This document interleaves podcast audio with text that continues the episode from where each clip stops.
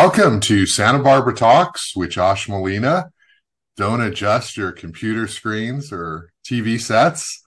I'm here with Craig Smith, who is, uh, wow, just like such an important figure in this whole history of what has happened with the, the Santa Barbara News Press. And I'm so looking forward to having this conversation because one, I want to get reacquainted with Craig uh, from uh, really not talking to him for a long time, and um, also kind of re-educate the sort of the you know the newbies about what was going on back in the early 2000s and and how incredibly powerful and influential Craig Smith and Craig Smith's blog was. So this is going to be a fantastic conversation. Craig Smith, I ran into you on the street not too long ago. We talked, we chatted briefly maybe have some coffee. And then this news of the Santa Barbara News Press happens. And I wanted to just uh, speed it up and reach out to you and talk to you. Craig Smith, attorney, uh, teacher, um, person of, of many, many, many jobs. I'm sure we'll talk about later. How are you doing today? I'm doing well, Josh, and thanks for having me. How are you? I'm great. Uh, it, it's really a, a, pleasure to talk to you. Uh, Craig Smith, you had Craig Smith's blog back in the early 2000s, and this was the place that everybody went to for their media and political news. And it's kind of hard to really explain how influential it was. But I know back as a young journalist, we would look at that in the morning. You know, we'd want to see like, what does Craig Smith have? What tips, what information? Does he have? And so you developed your own sort of like character and identity within this larger scope of what was happening at the Santa Barbara News Press. And so I wanted to talk and unravel all that and figure out like how that happened and how you did it and, and, and why you were so influential in that area. But I want to start off immediately with the big news, which um, I broke yesterday. Other media is is following. It's huge. Everyone's writing about it uh, that the Santa Barbara News Press is no longer going to be publishing. They've decided uh, no print a while back, no online. Uh, all jobs have been eliminated. Uh, they're done. And they filed a petition for Chapter 7 bankruptcy. And so everyone's sort of like, whoa, what has happened here? Uh, what do you think of this news, Craig? Well, it's certainly not good news, and I take no joy in the fact that uh, we've now lost our only daily newspaper in this town because journalism is so important and access to the news is so important. And of course, you know, the news press has been the source of controversy for 16 years now. We just had the 16th anniversary of what I call the meltdown at the news press and the paper has very slowly been kind of dying off. In in some ways, I'm surprised that it took this long. I'm surprised it the demise didn't occur much earlier. But I think probably what delayed the demise was the very deep pockets of the owner and publisher, uh, Wendy McCaw. So at some point, I think she just decided that uh, she wanted to stop pouring money into it it could also be, uh, and I'm certainly not an expert on, I'm a lawyer, I'm certainly not an expert on labor law or labor relations. It could be a way out of trying to avoid paying uh, the hefty fines and, and back pay and wages that she owes many of the of her former workers. Those fines were imposed by the National Labor Relations Board, and uh, very few people have actually collected any money from her as a result of those judgments. So I think it's a combination of those two two things, wanting to avoid the liability and, and trying to get out of it by declaring bankruptcy, and the fact that the paper is a mere shadow of itself and uh, it's really not a profitable or money making operation any longer. And it probably hasn't been a profitable or money making operation for quite some time. Yeah, it is very sad. You know, I spent uh, seven years of my life in that building from 99 to 2006. A lot of people these days just kind of know me as the Noozhawk reporter, but um, that was where I, I started, uh, you know, at the news press. And it was the greatest place in the world to work. You know, you had this amazing, fantastic building. When I was hired, it was owned by the New York Times.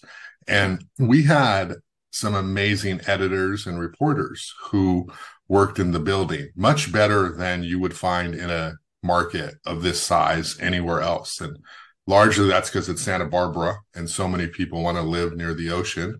Um, but also working for the New York Times Company, journalists were high quality because they're in that pipeline of of either having worked at the New York Times and being kind of reassigned or on their way up to get assigned to another regional New York Times paper.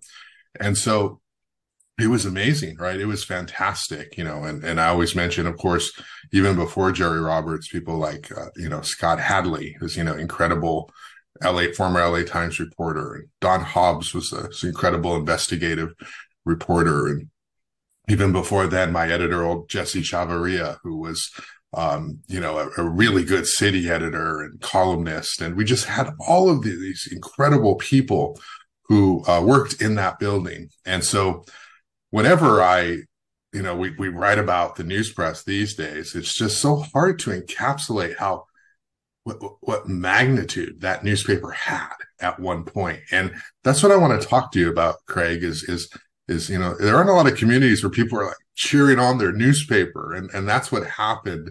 People really liked it. And, and, and of course, there was always those people who, you know, they're never going to like their local paper, but the, the news press had something special way back when Tell me about your blog and Craig Smith's blog because you know we have these days we have Noozhawk and we have the Independent and we have Ed Hat and um, of course we have other publications that people go to, but those are like the three, right? They circle, they go to those, right. kind of like this one, you go there first or that one, but those those are the go-to local news sites.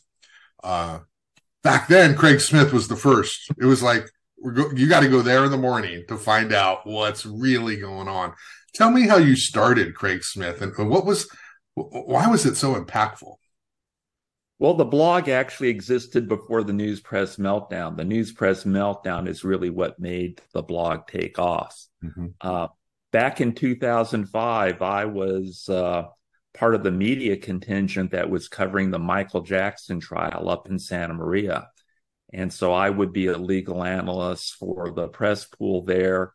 I appeared on uh, CNN, MSNBC, NBC, just about every network, including a lot of local affiliates that were uh, covering the trial. And so I guess when the trial finally ended in June 2005, I was experiencing a little bit of withdrawal and wanted to kind of keep that legal analyst thing going. So I started the blog. And when I started it, it was by no means uh, uh, centered on Santa Barbara. I was trying to comment on, you know, other cases that were going on. Uh, one case that comes to mind from that era is like the Robert Blake murder case. so I would talk about things like that, but I, quite frankly, I wasn't really getting any traction. And then uh, I would still write about local things here and there and try to focus my attention on the media. And just right around the same time the news press meltdown occurred, and that, course, would have been uh, July 6, uh, 2006. I had actually written about a change in the weather person over at KEYT. And uh, you might, well, it's of course, it's still around, Ed Hat that Ed Hat at that time was kind of the go-to source for local online news. And uh, they posted a link to that blog post mm. uh, about the weather person over at KEYT. And uh, immediately that link gave me a lot of hits, more hits than I'd ever had. Yeah. and so, oh, maybe I'm onto something here. And then almost immediately after that, uh, the news press meltdown occurred. Uh, Jerry Roberts, of course, was fired, and there was the walkout, and we all kind of know the history of that. And of course, the news press would not report on itself. Mm-hmm. If I recall, Scott Hadly tried to write a news article about what had happened in the paper. And Wendy McCaw or Travis Armstrong, whoever was calling the shots, killed the article. And so, and then of course there was uh, the the reporters at the news press, everyone who worked at the news press, not just the reporters, but everyone, no matter what you did, they were put under a gag order, as yeah. I'm sure you recall. Right. And so no one could talk about what was going on inside the building, what was a real story about what happened at the news press. But I had a source, an employee at the news press who I was had been acquainted with from prior to that, who started giving me information about what was actually going on. And uh, I took that information and I put it on the blog.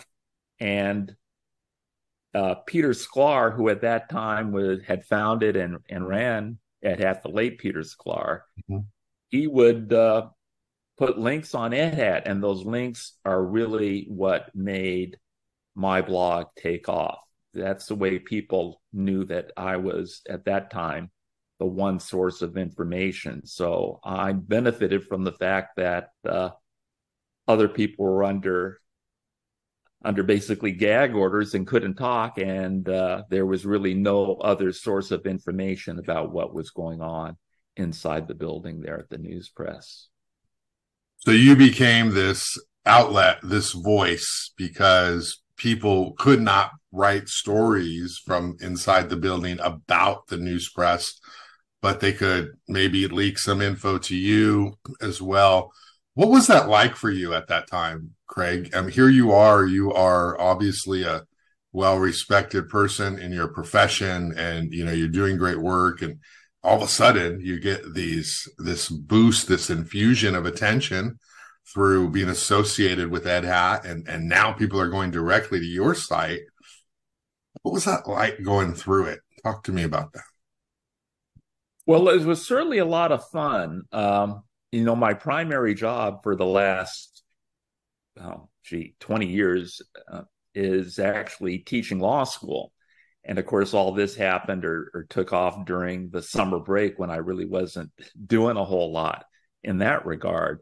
So all of a sudden, I am getting all this attention. And uh, as I say, uh, my source of information was originally just one em- employee there at the news press. But as I kind of built a reputation for being uh, uh, a reliable source of information about what was going on in the building, other employees at the news press or their acquaintances who had access to what you know they were being told would reach out to me and give me things, give me leads and tips and information about what was going on. And of course, this is 2005, 2006. Blogs were kind of just catching on as being the thing on the internet. But I think at that time, it's fair to say that blogs had a reputation of being kind of gossipy and uh, not checking their sources and not, you know, you always had to take what was saw posted on a blog with a grain of salt. And I'm proud to say that uh, I really checked out all the information that I was given. I was fortunate that the information I was being given was very accurate to begin with. So it made that job a lot easier. But I remember uh, people, uh, well, Scott Hadly, who you mentioned, he was one of the first people to resign from the news press when they killed that news story. And he commented on how much actual reporting was done on my blog.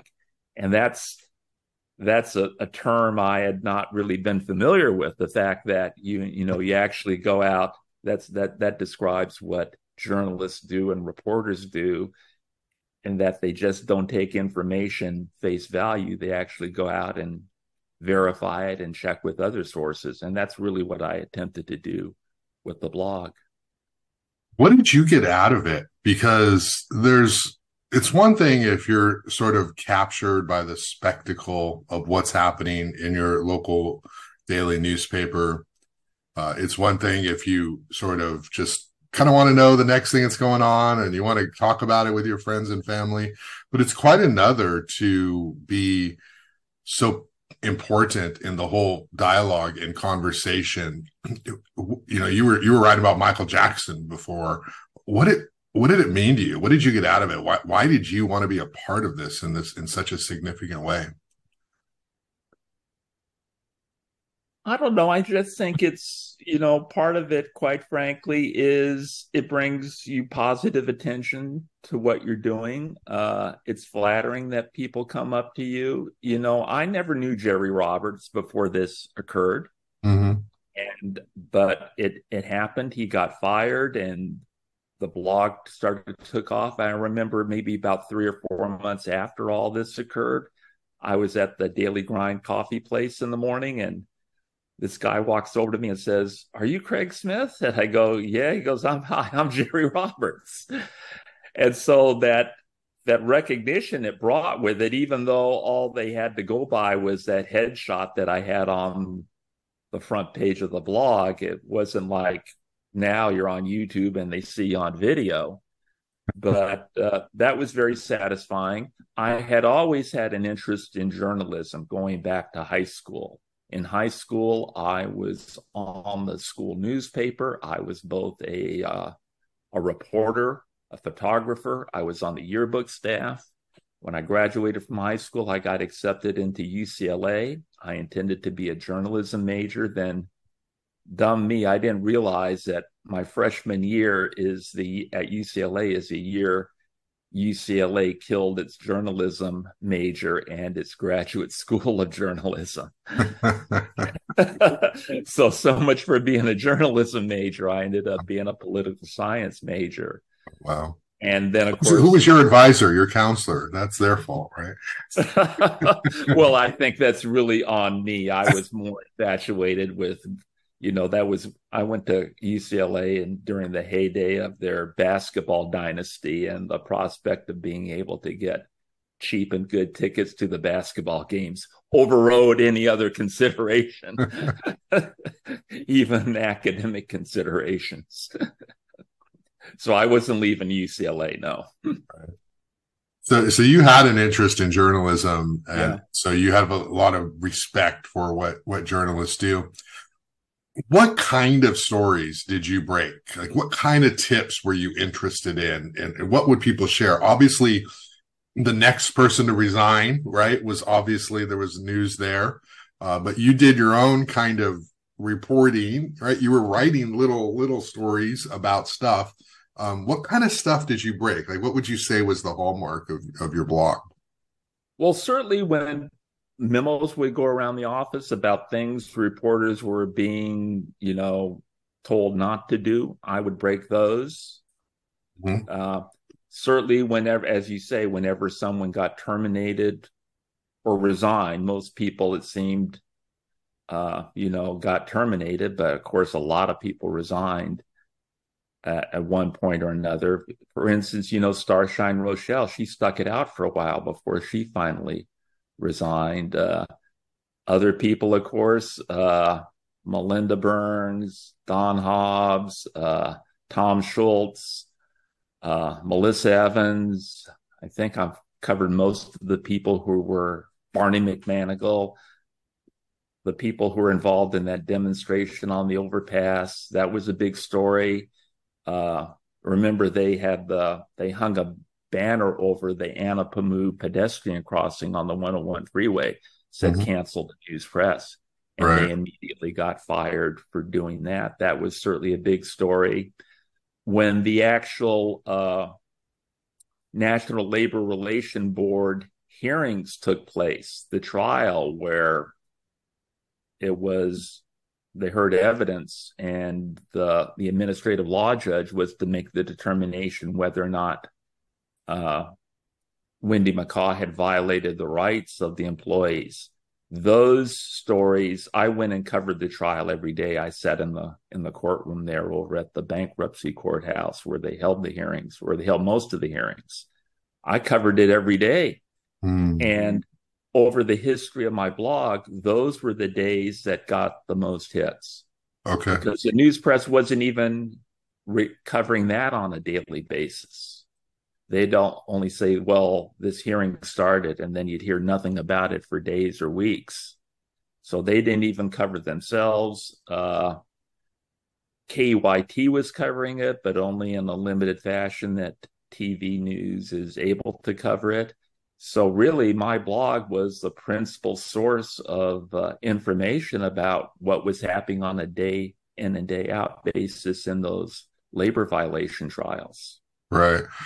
I guess it was citizen journalism at a time when citizen journalism was really taking off in the sense of it's something that could be respected, right? Mm-hmm. As you mentioned, there are blogs and and unfortunately, a lot of people don't know the difference between opinion and and news yeah. reporting.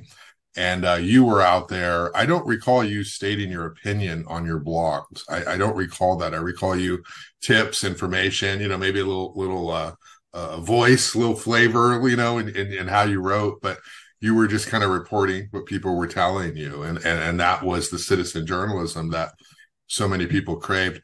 I re- I remember I got subpoenaed when I was at the San Jose Mercury News because I left in 2006 and right before Fiesta. So I think that would have been like uh, late July or early August, and um, I got subpoenaed to to do whatever was going on at that that, oh, yeah. that court there, and um, uh, it's you know a lot of people right would, would, convene they were subpoenaed they were they were they were called and and a lot of people's lives were disrupted and an upheaval and you were this sort of safe space. How did you deal with the the other side? Like when you would interact with uh, Travis Armstrong or, or or any of the individuals who were representing the news press at the time uh, were they mean to you on the street? Did they ever see you? Did they send you in emails? And I mean, I don't want any personal outing of anyone, but but in general, how did how did the the uh, administration treat you while you were covering all this?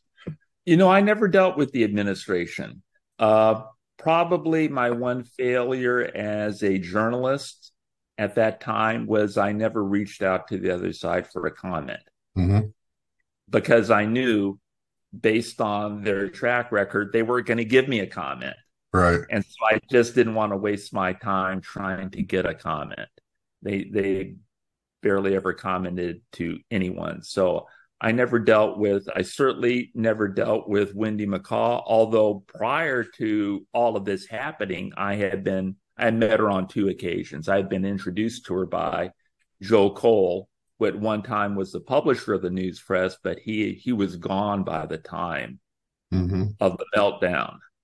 So I I never dealt with Travis Armstrong, who was the editorial page editor, and eventually he was put in charge of the paper. That was probably one of the events that led up to the to the meltdown. Uh, really, the only person I dealt with that represented the news press was their attorney, Barry Cappello, hmm. who I had known for many years from being an attorney in the community. And uh, Barry has a reputation as being a very tough, very hard charging attorney. He really pushes the envelope. He he has a reputation though for getting results for his clients.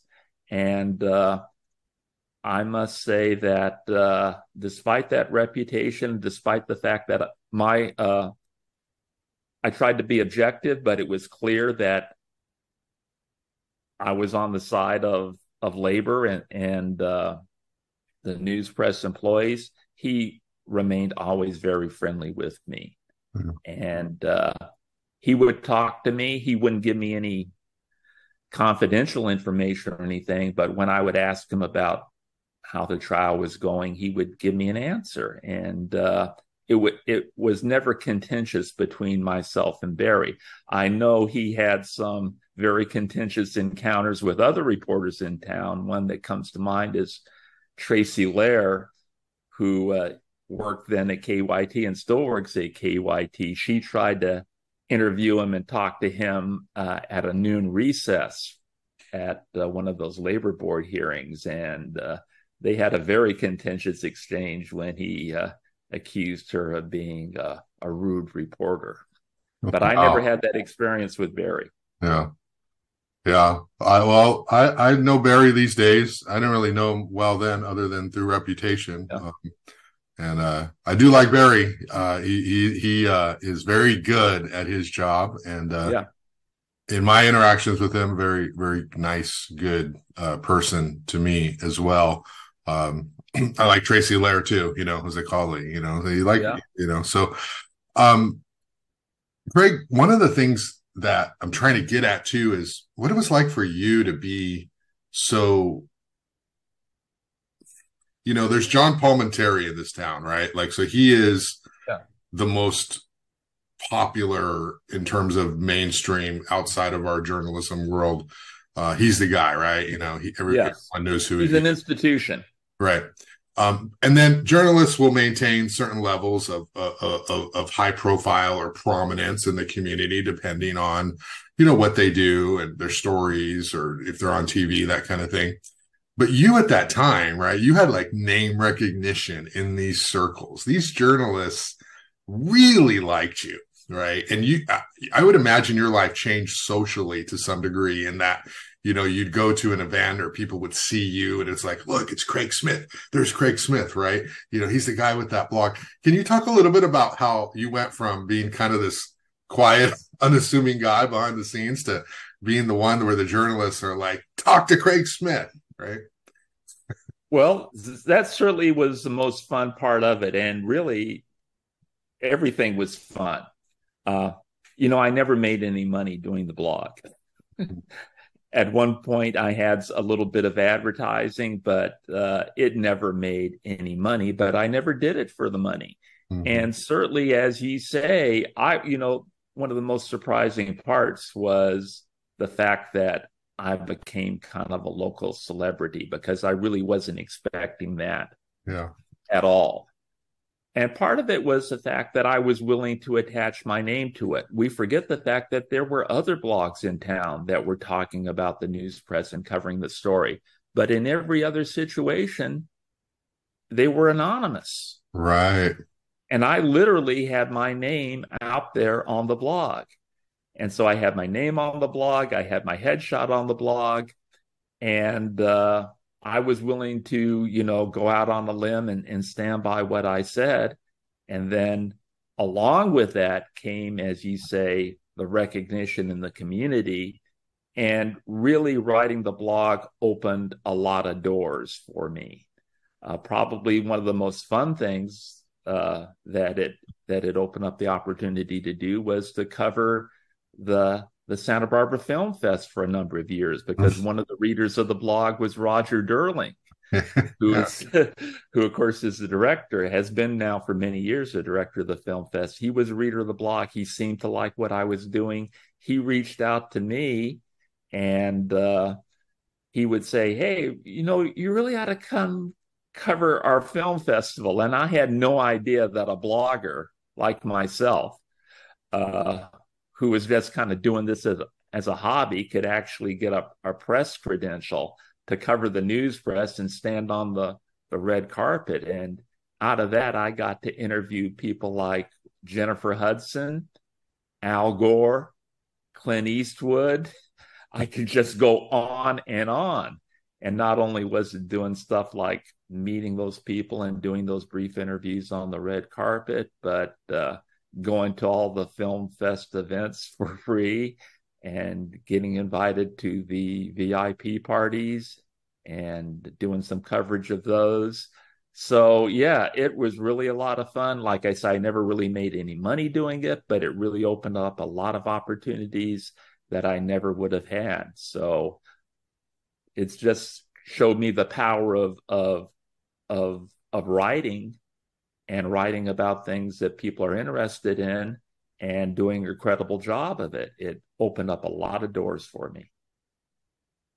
Yeah, well, you really were a journalist because you didn't make any money. So that was one right, right there. Yeah. Um, um, it was impressive that you would put your name uh, to your blog. And not only did we see your face, it was the name of your blog. And yeah. so uh, there's a certain amount of trust and credibility that comes with people who wanted to give you a source uh, or give you a tip, yeah. some information.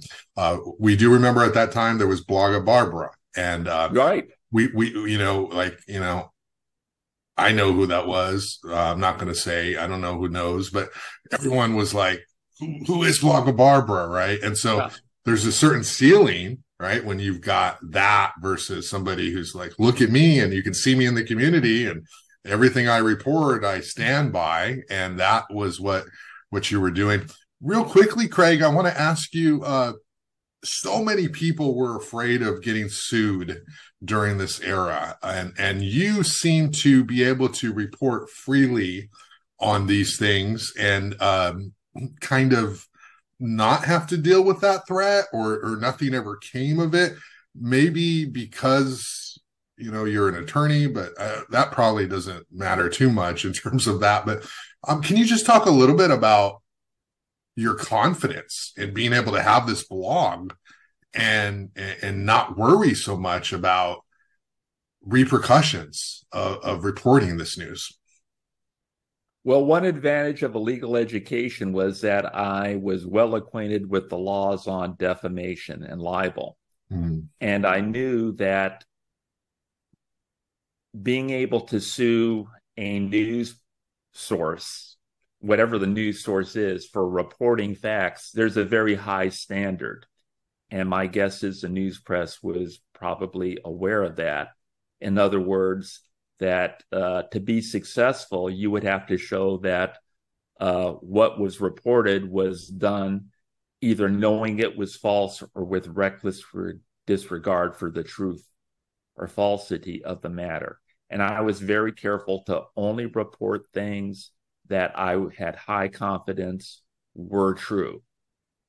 And I checked out as many facts as I could. I couldn't always check out everything that I was told, but by having high confidence in in what I was reporting, I knew that I would be immune from liability under the New York Times versus Sullivan standard.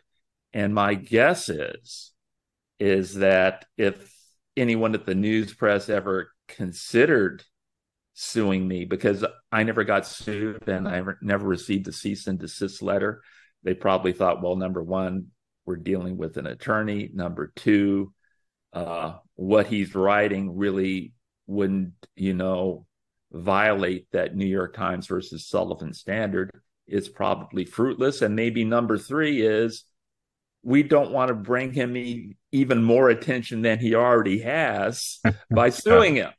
Right. I, I kind of think probably of those three possibilities, that third one is the most likely. Hey, if we sue him, we'll just give him more attention that he than he already has because a lot of the other people who were, were being threatened really weren't uh, didn't have a high profile as right. I did at that time. Yeah, exactly. Um, at, at its height, Craig, how many views or hits were you getting? If you want, if you can share that, um, how, how popular was your blog? It was popular. You know, I would get uh, it's a long, it's in a long time ago now, so it's hard to remember, but usually around 2000 hits a day. And really, I, I think I alluded to it earlier. It really peaked during those news press labor trials. That's when I actually got the, the most readership. And in fact, it would actually double in some of those days. And during the trial itself, I was posting twice a day. Mm-hmm. I would have my usual posts that would appear. I'd post it about midnight so people would be able to read it first thing in the morning when they woke up. And then when during the trial, I'd do an update. I'd spend my lunch hour when they were in the noon recess, I'd spend my lunch hour writing a blog post about what had happened in the trial that morning. Mm. And so that that was really the height. Those were my my highest view days during the weeks of those trials. Mm-hmm you were super popular, super relevant, and then you stopped the blog, right? You eventually phased it out. And, and so, can you talk yeah. about why you made the decision and, and when did you make that decision to to stop doing Craig Smith's blog? Well, probably it's a combination of a couple factors. So the news press meltdown began in July of 2006. And I kept the blog going for about a good five years. Then, uh, then two things happened. One thing was, I think the community in some ways began to lose interest in the story. Mm-hmm. You know, it's a great story for a while because it had all the elements of a great story. It had uh, uh, a villain, Wendy McCaw, who the community was rooting against. I was, she was my foil for the blog.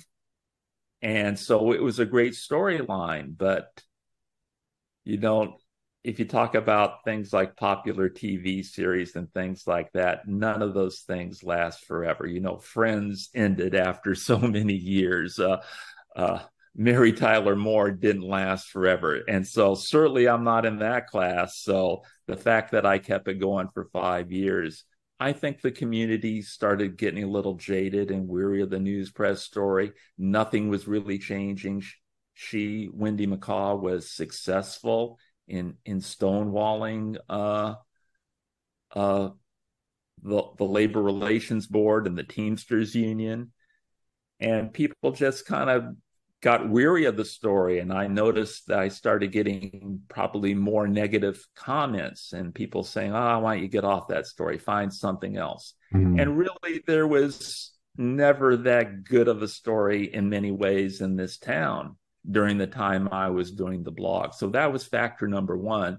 And then factor number two was in 2011 i'd been i'd been a few years removed from actively practicing law and I was working part time teaching law school, I was offered a full time position at the local law school mm-hmm. because they needed to hire full time faculty because they wanted to get a higher accreditation for the for the school.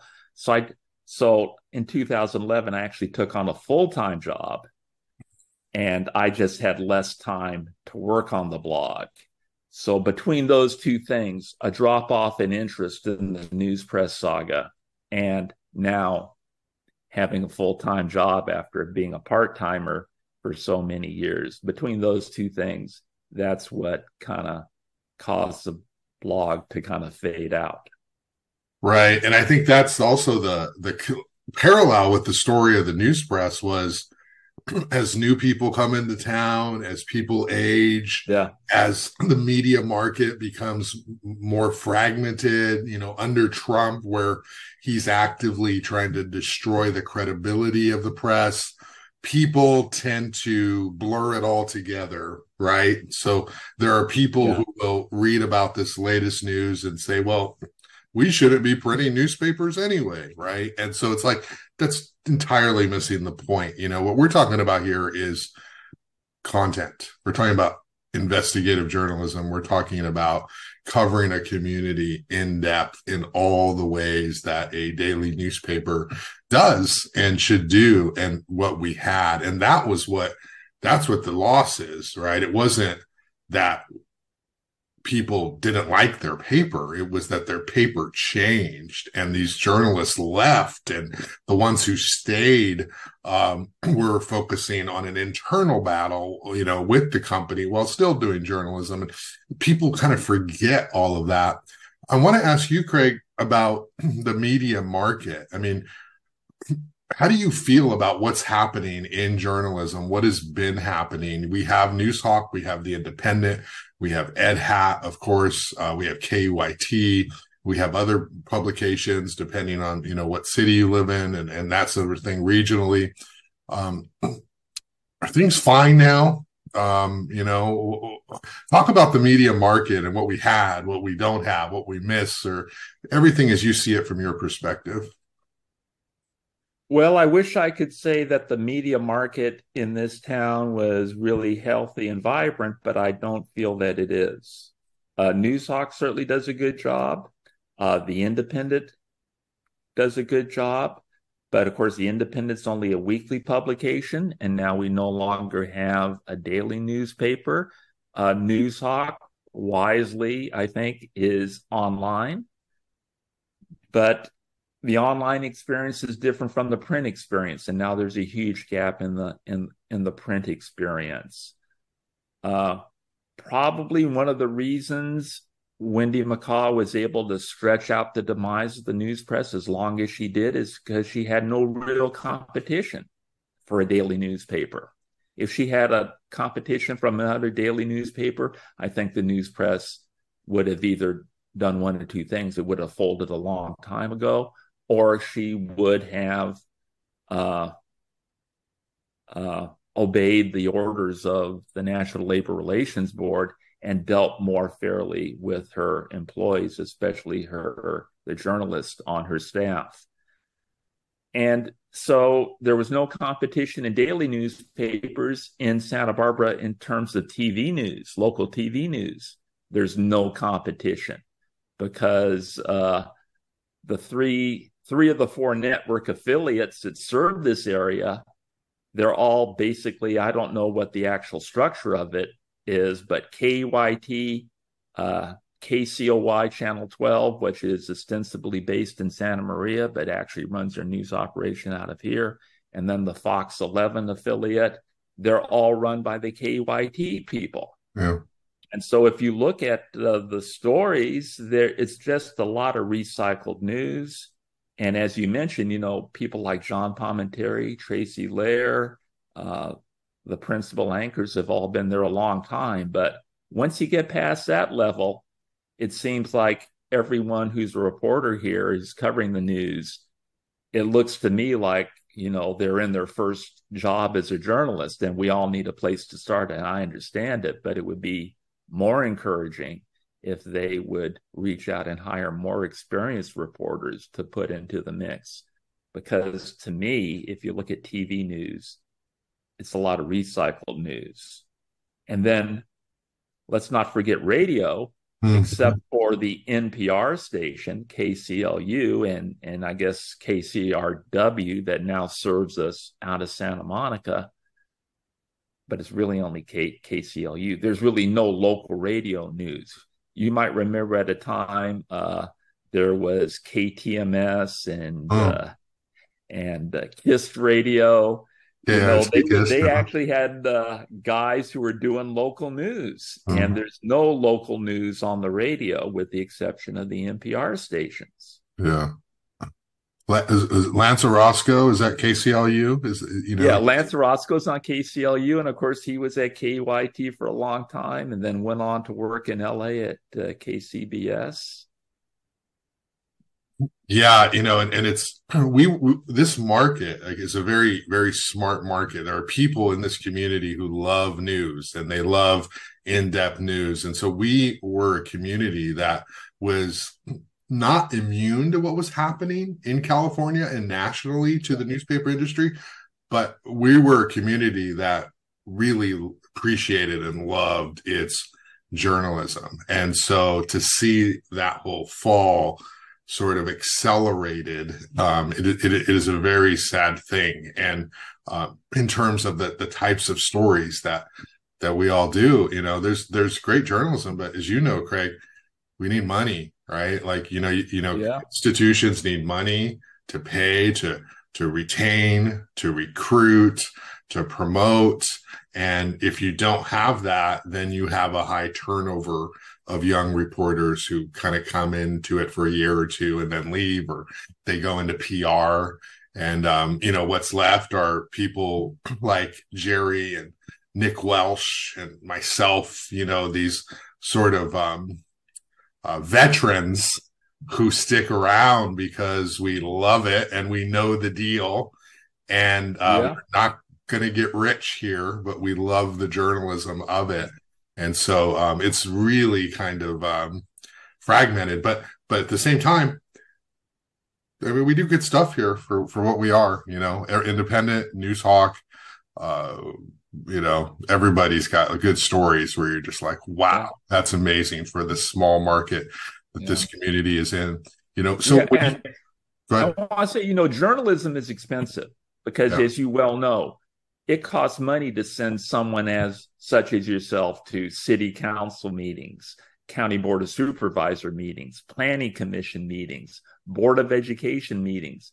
And as you go down to those lower levels of government, those more specialized boards and committees, they need to be covered. What they do needs to be reported.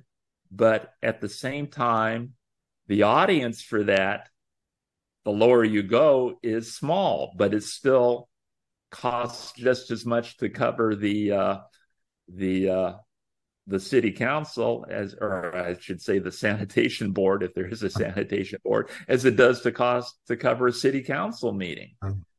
And so yeah, it and that's really what uh, journalism is up against the high cost of journalism uh, as you know reduced advertising revenues it's just so fragmented the income stream on the internet and on the web is just so fragmented it's really tough to make to make it even break even.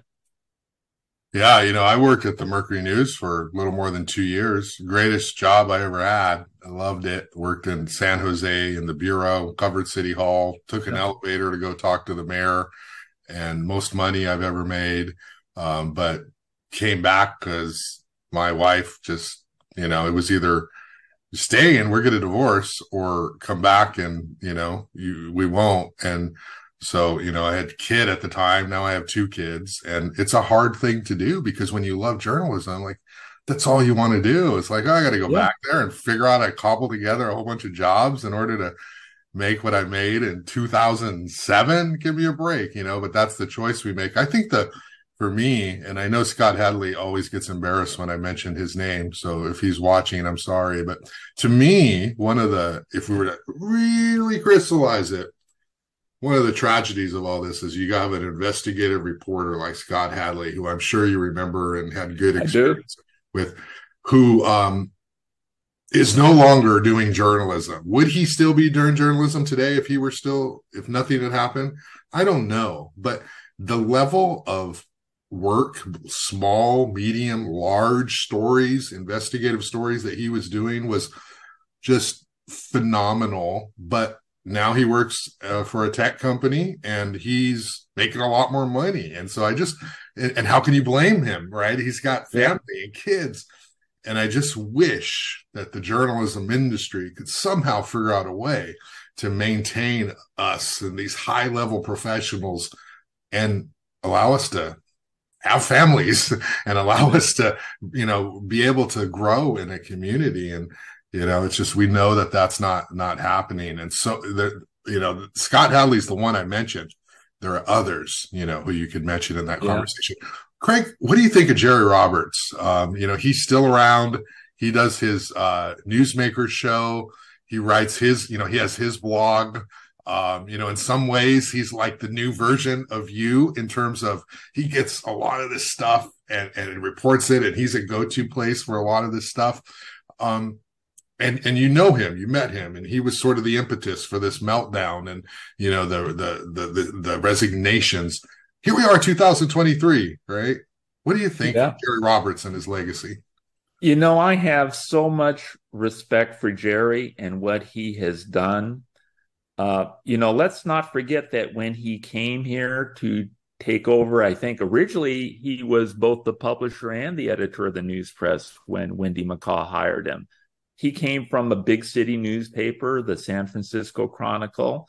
Uh, that was kind of unheard of to come down here and take this job. And he really, you know, the, the news press, I don't want to get too far ahead uh, away from your question, but the news press over the years, I've been in this town 47 years, and the reputation of the news press has ebbed and flowed.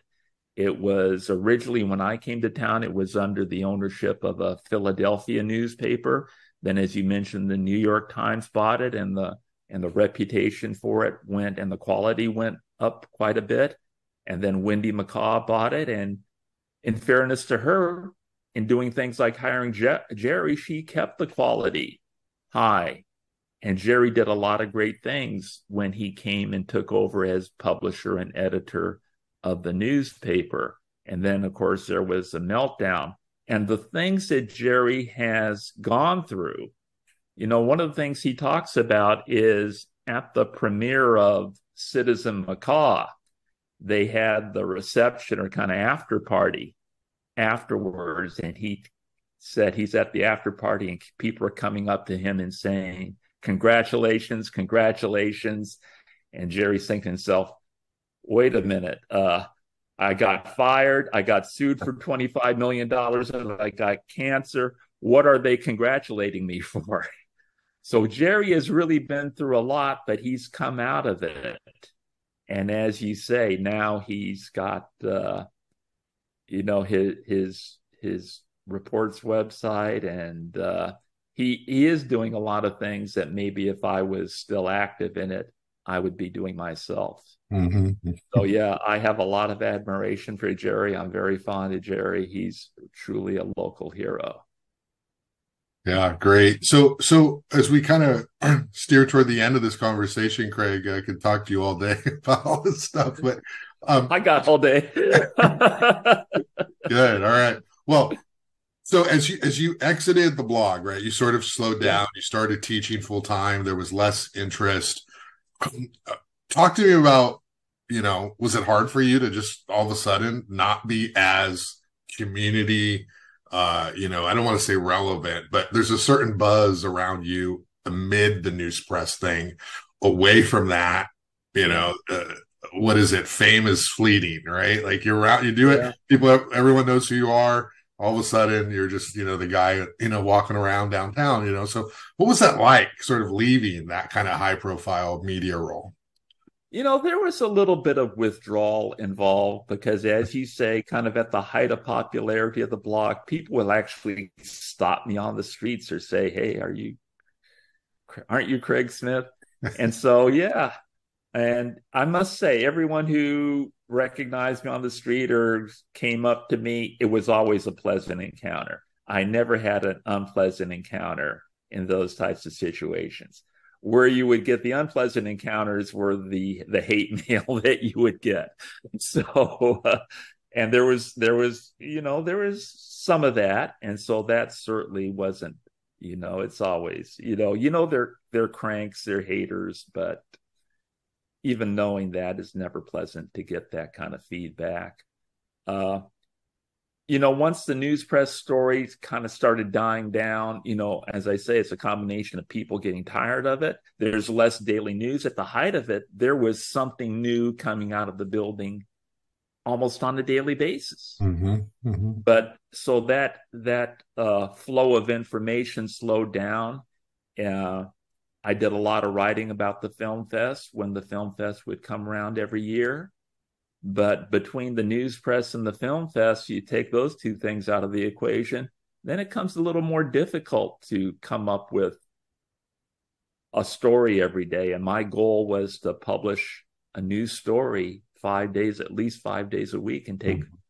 take the weekends off. So I didn't miss that part of it because you know that it takes a lot of work, and it was never a money making operation. So there was certainly a period of withdrawal, but you get used to it. And uh, it's nice to see other people, you know, uh, doing what they're doing, like yourself, like Jerry. Uh, I certainly enjoy reading Nick Welsh on a weekly basis, The Angry Poodle Barbecue. Uh, yeah, that's The Angry Poodle Barbecue. Yeah. Yeah, no, no doubt. Um, we've all had to reinvent ourselves, and Nick's just this, and you know, I can't even think of the word to describe his writing, but phenomenal, spectacular, you know, incredible yeah. voice that no one else can match in that in that poodle. Um, what do you follow local politics, Craig? Like, are, are you reading uh, stories about the city council and the cannabis disaster do. and all these? Like, are you you still up on all this stuff that's going on? What do you I try to stay up on it? It's mm-hmm. a lot to keep up with, but I certainly try to stay up with with it. And uh, once again, the news press, Noozhawk, those are all very reliable sources in in my not did I say the news press? I meant the independent. Yeah. and Noozhawk are quite reliable sources for that kind of thing. So you know, back in that time, I don't, I don't even know how often you and I talked. Like, I mean, I, I know who you are through your face, right? And your reputation, yeah. but I can't even recall, which my memory is really bad, but, um, you know, you were kind of that guy on that website too. So I didn't know you at all at any kind of personal level at all. You were just the, the media guy. Can you talk a little bit about what happened since then and, and what you're doing? I know you're teaching, uh, you you have some children. I mean, you were focused on being a dad. Uh, what's Craig yeah. Smith's life been like since this heyday of the media blog? Well, let's start with my kids because they're now all grown up. My son is, uh, I have a son who's 34 who is a pediatrician. Mm-hmm. And he just took a job at UC San Francisco at uh, Benioff Children's Hospital, where he actually did his residency. Uh, spent a lot of time with him this summer because on May 1st, he was living in Denver, Colorado. And on May 1st this year, he broke his leg in a skiing accident. Mm. And between myself, his mother, and his sister, we have been taking turns going back to Denver to help him out. And then he just took this new job. So last week, I spent the week driving back from Denver to San Francisco with him. Mm. Uh, my daughter is uh, 27 now, and she is uh, living in Chicago. She's been living in Chicago for a number of years now. She is a program manager for a nonprofit that has a contract, uh, I believe, with Cook County to do sexual assault response at emergency rooms. Mm. And she really loves that work and, and feels that it's very important work. And she loves Chicago. I, I, you know, both of my kids were born and raised in Santa Barbara, but they both, once they are out on their own, they chose to go other places so my kids are doing well. I'm uh, I'm no longer full time at our law school. I'm I'm still a part time adjunct uh, professor, but I I'm basically holding down uh, three part time jobs in addition to law school teaching. I'm also one of uh, the mental health hearing officers for the county of Santa Barbara. So mm. people who are in the psychiatric facility on a 72 hour hold. If the facility wants to extend their uh, stay there, the patient has a right to a hearing. So I conduct those hearings a couple days a week mm. On behalf of the county. So, so let me just stop you there. What, what, that again, right? I mean, you, you could be doing a lot of things with your credentials. You choose to do this. Um, what's that like for you? you? Is it a lot of I mean, that must be pretty overwhelming to hear these sort of stories and, and watch sort of what's happening with people. Uh, can you talk a little bit about how you how you deal with that? Well, it certainly makes you aware that there is a mental health crisis, certainly in this country, certainly in this state, and certainly in this county. Uh, the psychiatric health facilities, and we basically in our psychiatric health facility, we only have less than 20 beds and that's for a county of more than 400,000 people. So that's that's you know it's it's a job that's obviously a paid job, but it's a part-time position. But it's very important work because people are held there either because they're a danger to themselves, a danger to others, or they are unable to provide due to mental health reasons for their own food, uh, clothing, or shelter. So we have a lot of people who are very vulnerable, and uh, it makes you thankful that I haven't gone crazy or anything like that. It makes you thankful that uh, we have some type of services to offer them, although they could be a whole lot better. Mm-hmm. Mental health is really underfunded, probably not only in this county, but just, but just statewide. So that's a very critical need. Wow. Okay. And then you have a, a third thing you do, you said. What is I have that? a third job that I do that I just started this summer. It's kind of a fun job, but I joined this uh, uh, outfit that conducts walking tours down at the Santa Barbara waterfront. Hmm. And so it's uh, free walking tours, SB, and I conduct a uh, hour 45 minute tour of the waterfront area where I talk about the history of the waterfront, the history of Santa Barbara, the Channel Islands. There's a lot in there about the Chumash Indians because our waterfront down by the beach, down across from West Beach, that's the site of one of the major Chumash Indian villages. Mm-hmm. That uh, you know, for thousands of years was the home to the Chumash. At one time, the Chumash were the largest Indian tribe in all of California. And so in that job, I meet mostly people from out of town and a lot of people from uh, other countries. A lot of tourists from other countries. And it's fun to meet the new people. And it's, I enjoyed talking about the history of Santa Barbara. How did you develop that knowledge? Did you have to go through some training or this was something you, you knew already or how did you learn all this? I actually had to go through some training. So the guy who runs the outfit, John Hummel, who started this walking tour business, he developed these narratives about the 11 different uh, stops on the on the waterfront tour. And I knew a little bit about some of this stuff, uh, but not to the depth that I now know about it. So I just started doing that this summer as I said, uh, I spent a lot of time uh, this summer going back and forth between here and Denver, uh, helped my son who had broken his leg. And so I had a lot of free time to study all that material. So fortunately, I was able to get up to speed on it relatively quickly. But it's really fascinating. It's encouraged me to go out and learn even more about Santa Barbara's history. Yeah. Have you read that wrote that shark? Is it shark, uh, land shark? Have you gone on that boat car thing? so uh, I'm not a fan of the land shark because I think it has a pretty big environmental footprint, mm-hmm. and I uh, I kind of like the land shark is a little bit of a party bus in my in my view. I maybe that's unfair for me to say that because I've never actually been on the land shark, but I certainly see it rolling around town, and it has a big footprint. I, I personally, I think one probably sees more on foot. Right. I wrote it back when I wrote a story about it 20 years ago or whenever it debuted. Okay.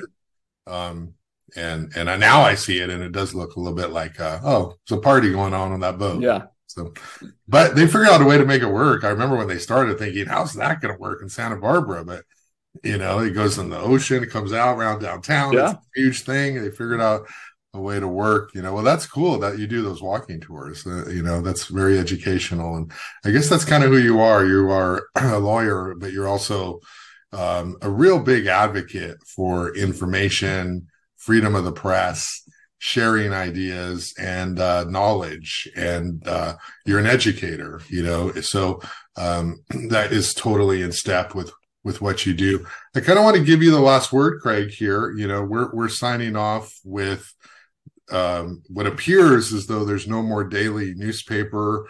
Some people are saying oh you should you know, someone should buy the name kind of thing. And it's like you know we it's it's it's the journalism that matters you know? That's yeah. that's what matters. We need we need um, strong journalism. Um, so i don't know what buying a name you know is. And so uh, there are people who are like oh you know buy it save it. I don't know. Maybe she'll start something else down the road I, I don't know what's going to happen but what do you want to say just going forward? You know what is your goal? What is your hope for for all these journalists who who work there who who you know there were still some, I guess, who lost their jobs over the weekend. you know, um, what do you want to say about going forward in the media industry and why it's so important that we all just have this like respect for the work that journalists do in this community? Well, it's important to have a source of news and a source of information that we can all trust. And that certainly has become fragmented over the years and we just no longer have that. Uh, you know, people now get their news from Facebook and Twitter, and none of that is vetted, none of that is curated. And it's great that people like myself uh, could start up a website and have the reach that it have had it had with basically zero investment of money, but that's really not sustainable over a long term basis. Uh, I think it's been proven that good journalism can survive. The New York Times is certainly thriving. And locally, what's Noozhawk been here? What, 15? 15 years, 16 years now? Yeah. Mm-hmm. Yeah. And so that's proven to be sustainable. So why has Noozhawk been around so long? Because people can trust Noozhawk. Mm-hmm. They go to Noozhawk and they know it's a reliable source of information. And uh, but once again, it it takes, you know, the advertising on the internet is just, you know, a shambles, and it's very hard to to to create a business model out of that. So I certainly, you know, hope we find our way. Uh, it's going to take more than just buying the right to use the news press name because whoever if that were to happen that's just the starting point. You have to back it up with resources. And the question would be if someone wanted to go that route and, and take over the news press by buying the name and starting up anew how are they going to back it up with the resources? News gathering as i said before is a very expensive operation. Yes. And of course disseminating it uh, i'm sure it cost a lot of money to run that printing press that she cut uh, that she shut down uh, mm-hmm. a month or two ago. So a lot of things to figure out. Well, so, you know, journalism is people. Like you need quality people, people who do the work over the name. That's what what matters. Is your website, Craig, still up? You can still access the blog, yes and tell us what it's what it is. Um, it's Craig Smith's Craig blog, Smith's I think. Blog.com. Craig so, yeah, Smith's blog.com. Yeah. Okay. Or if you just if you just Google Craig Smith's blog, I'm sure it will pop up. All right. And so the whole history of everything you ever reported is is right there. Um, you ever gonna come out of retirement and, you know, do anything you think, or you're you've had that fill and now you're good? Oh, I don't know. Every once in a while, I get envious and I kind of miss the uh, the positive attention that it brought. So uh, I don't know. You know, it took off because of an unexpected sudden event, the meltdown at the news press. At least unexpected and sudden to those of us who were on the outside. Maybe it wasn't so. Maybe it was a more gradual thing being on the inside. But you never know. There might be another unexpected sudden event that uh, captures the attention of the community and merits some attention. And there and there's and really, I profited uh, because there was a gap to fill. Hmm. There was a void there because, as I said at the outset, no one was allowed within the building was allowed to report on what was going on inside the building. Mm-hmm. So it's it finally it's it's a it's a uh, situation where you're looking for a a void to fill. Well, Craig Smith, I really appreciate your time. Uh, you're a big uh, advocate and defender of the First Amendment, of the press, and uh, you also do all these amazing things in, in your life uh, that you choose to do with your careers.